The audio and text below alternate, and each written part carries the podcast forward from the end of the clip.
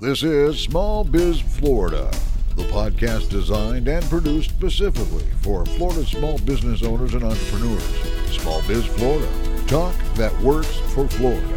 This podcast is supported by the Florida SBDC Network, providing the tools, strategies, and expertise to help Florida's business community thrive. Visit the Florida SBDC online at www.floridasbdc.org or contact your local office and get started on your path to success today. This is Small Biz Florida, the podcast and broadcast. It's all things business across the state of Florida. And if you've been tuning in lately, you know that Small Biz Florida is on the road. We are at the Florida Makes Make More Manufacturing Summit over in Lake Nona, and we are at the incredible Guidewell Innovation and Collaboration Center. Um, it's it is an unbelievable facility, and as I as I've told you in previous uh, segments, if you haven't been over here in a while, you probably need to stop off and see what's going on. Lot lots happening over here in the area of innovation and entrepreneurship.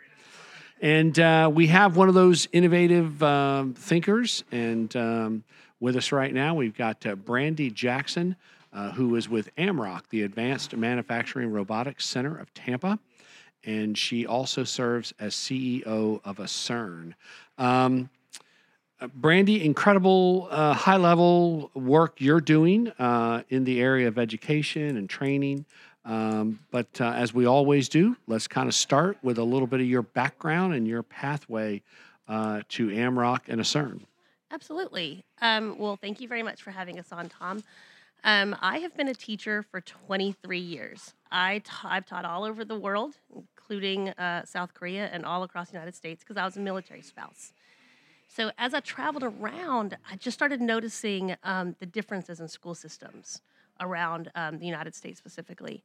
And what's happened over about the last 15 years is there's been less and less hands on learning in classrooms mm-hmm. and more and more focus on like end of year testing and certifications, that kind of program, which is which is fine. I understand why that happens. But even in classes where it should be hands on, there's been a push for certifications. Because how do you prove someone has learned something?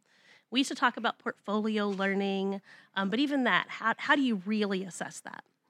So, about six years ago, I got invited to MIT. Um, it's one of the top STEM teachers in the world. And I talked to him that I was really afraid I, was afraid of what was happening in education. I was overwhelmed and I was unhappy, and I wanted to make a change. So I got the opportunity to work with one of the engineers there, and we created a system for how to tell if someone is learning something that they're doing by hand. Um, how you would capture that through pictures, video, multiple choice, all of that.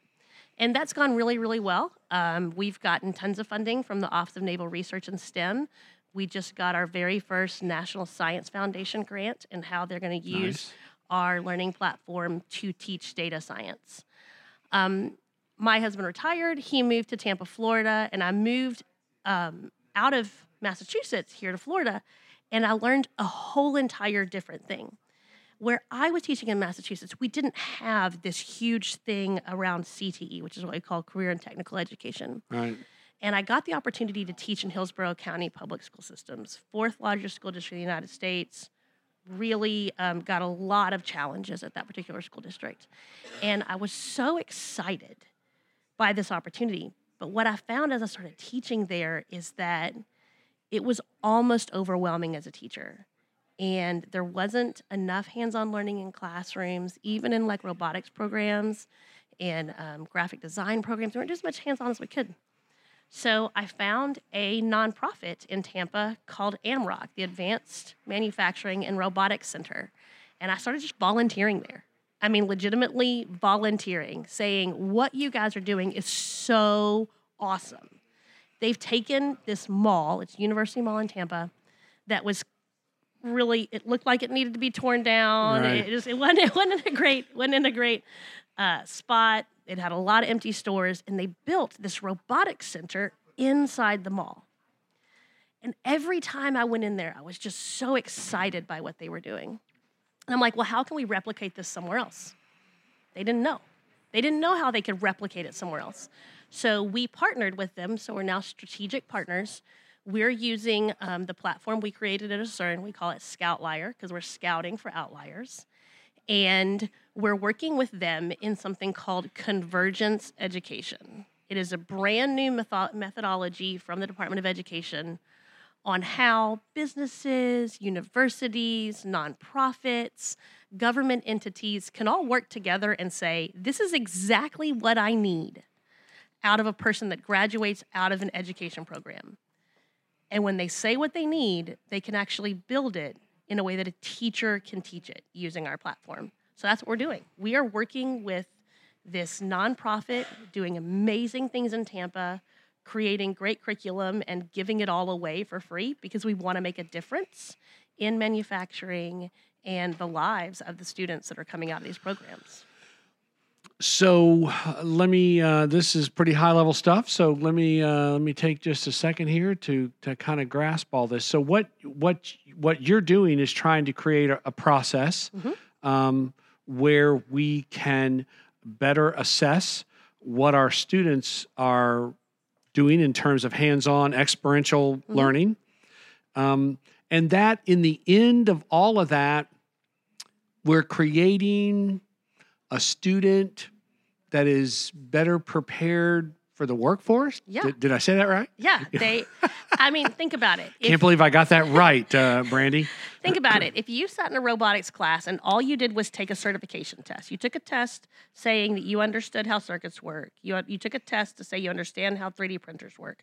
You took a test to say you understand how coding works. Have you actually proved that you can do robotics? No. Probably not. You've proved that you can take a test. Right. So we needed a system where we could prove they could actually do robotics. And in a way that got them excited about it. We've had a lot of, there's been a lot of programs like Project Lead the Way was a really good one built by uh, Bill Gates out of Microsoft, but it was Bill Gates' program out of Microsoft. He was building Microsoft employees. Right. What we do is we build a way that any small business can say, hey, I want to do a project that'll get kids excited about working in my area Right. especially here in Florida. Um, we just had a really great talk a little while ago, um, and the gentleman was talking about how people leave Florida, and and you know you've got our students go away; they go away to other colleges. That's a problem. We need kids to know that there's great jobs here in Florida, that they can go to college in Florida, they can go to trade schools in Florida, and they can get really good jobs to build Florida as a strong innovation space. And the only way we do that is to really allow businesses to talk about what they're doing in schools. And you you talked about too um, that what we're teaching our students today, and there there's obviously some great work going on Yeah. out there, but in general, we our students are being prepared to further their education. I'm, I'm get we're preparing them to go to college, you know, get a two year degree, four year degree, or there are those students that aren't going to go to college. So Yeah. now those students at that point don't really know what their you know what their skills are and how where that where those skills lead them what you're doing is is giving both of those categories direction Exactly. right An idea of why you're going there. I mean, you know, my son always had a specific college that they wanted to go to, uh, that, that he wanted to go to. And he was like, this is where I want to go. And I'm like, why? Well, because I like the football team. it doesn't even have his it doesn't even have his degree program there and i was like well son you actually pick your college based on what you want to do when you grow up how many kids coming through our school systems are coming out thinking i want to go to this college well why well because it's where my parents went but not because i want to have a job that does this and the more we're able to bring businesses and our our university systems to talk about this is what you get when you go to school here. Here's the training that you get when you do this trade school. It really allows our students to have a reason for their next step. They're engaged in their education. They're engaged in their life plan, not just, oh, I'm just floating around. right and talk about the whole concept of, of experiential learning is that do we do enough of that do No. we no No, uh, statistics show there was a Gallup poll, and this was actually done before COVID, so I bet that number is significantly lower now. 87% of all teachers knew experiential learning was the number one way to actually get skills and content in a child's brain in long term memory.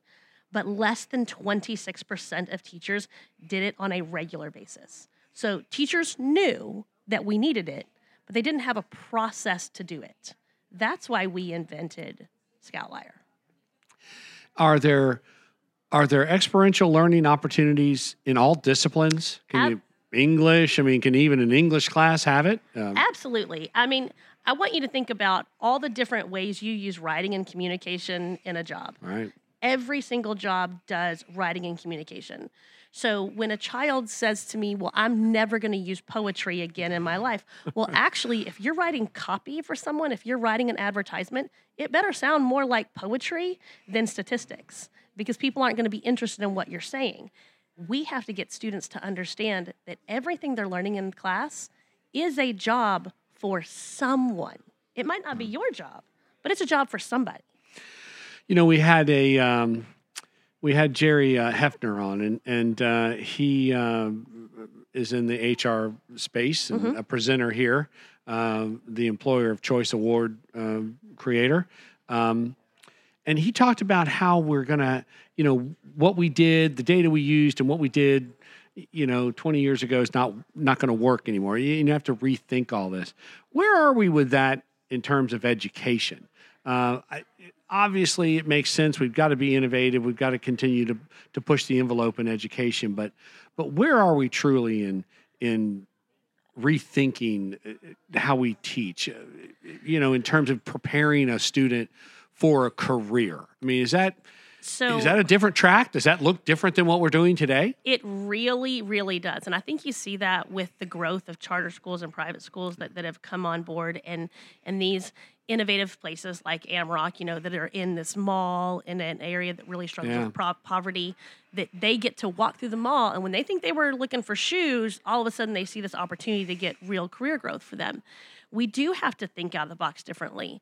20, 30, I can't believe it's actually about 35 years ago we had this idea of no child left behind. It was a political movement that Asian schools were beating us in math and science. They were testing better in math and science. Okay, and really, who cares? We said that that metric was the end all be all. And what we've actually identified now is that at that time period, we were the most innovative country in the world more patents, more products came out of here than out of anywhere else. And yet we took our focus off of innovation and We put it on a creativity test. and put it on a test. Right. And the other countries were like, ha ha ha, look at us ramp up because they were doing what we were doing in the 60s, 70s, and 80s. If you think about it in the 80s, you probably had a class that had a wood shop. You probably had you had a an ag class. You had a like a nursing, a home ec class, and you did all this experiential hands-on learning. And to chase after these other systems, we got rid of those for tests. Right. We've got to put it back the other way.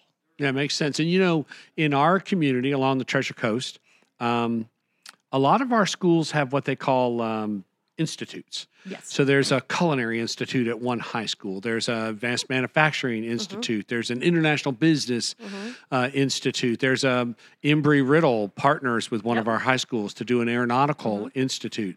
Um, is that kind of your is that your model that you're you're thinking of? That Um, so I do love those for some kids, um, but often those institutes, I I am so passionate about the kid that gets left behind when we create a magnet program.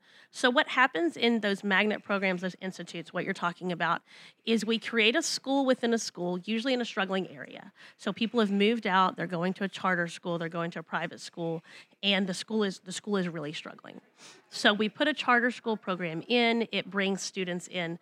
But the only students that really can do that are students that generally have some good support from their family because you have to get buses. You know, you've got to have the ability to get to and from there easily. And if you are a low income student, those may not be accessible to you. And and so what I want to see happen, and it's really why I feel so passionately about working with AMROC now inside the University Mall, is that it doesn't matter if your school system has this or not. We're going to give it to you anyways. We're going to make it freely available. We are going to take experiential learning. We're going to partner with organizations to keep it free for teachers, to keep it free for students, to keep it free for schools, so that any school, not just a magnet school or institutional school, because those schools are doing wonderful. But I would say that we're taking an elite student and making them more elite. I want to take all of the students that have been left behind, that are that are in that I don't know where I fit place, and give them some experiences so they find a place to fit Right. and they find a pathway. Do you think this is uh, who drives this? Uh, federal, state, school districts? Who who who drives this innovation in to to bring this experiential learning to the to the school? So for us, it has been the Department of Defense, um, which is really interesting. People don't think about it this way. People often think the Department of Defense is only a a warfare program, but they're not. They're really a safety program. And so what they identified starting about 10 years ago is that people coming out of high school weren't prepared for technical jobs in the Navy. Is that's where we started was in the Navy. They were like, you know, if you wanted someone to go walk along a convoy, we got those people. But if we wanted someone that could push technology, we didn't have Right. those people. They also identified that we had a really big problem with outsourcing. Starting in the 90s, we outsourced creation of technology, creation of super chips, creation of manufacturing. We outsourced it. Well, what that means is that you have left a hole, a back door that whoever created it has to have a way to come in to fix it, even though they live in a foreign country. Well, if you're talking about our safety systems, right. we can't do that. They have to be made in America by Americans, and the students coming out of our schools have to know how to do it. And so they started pumping money into these programs. And now the Department of Education is going, wait a minute. What the Department of Defense started doing 12 years ago is actually working and it's making a difference. Let's see if we can get more people involved. So we started out with only Office of Naval Research funding. Um, when we look at Advanced Manufacturing Robotics Center, almost all of their funders have been connected to Department of Defense companies. or they were defense agencies. Right. Lockheed Martin, Northrop Grumman, um, Bayanian manufacturers, they all have connections to the DoD. And now the Department of Education says we should be doing that. We Right. should give away, we should provide a way that small businesses and universities can help teachers. We can't be giving them another job to do because they can't, there's too much for a teacher to do already. We need to give them a different way to do it. And most importantly, we need to give it to them in a way that they're not paying for because it's far, far too expensive for schools to run effectively right now. Right. And and is all this working? Is there buy-in at um, at the national, state, and local levels? Is this a conversation that local school districts are having? And Um, absolutely. If you look about 10 years ago, I would say people would go to local companies and say, hey, would you put in a computer lab?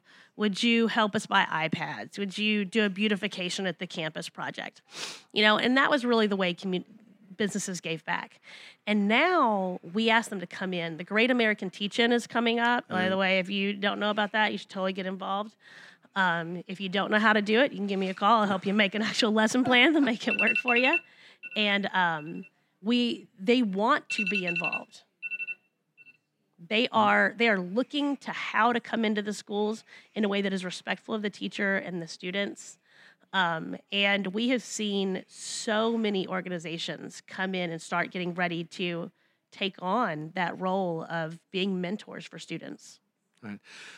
Yeah, and and it, you know the the whole mentoring aspect of entrepreneurship and innovation is so critically important, and it it was something I never understood even when I got involved in my small business. I didn't understand the importance of mentors, but th- th- this is really a mentor-driven philosophy, really. For sure. I- I'm throwing out a lot of educational speak, and I'm sorry, they're just the words we live in.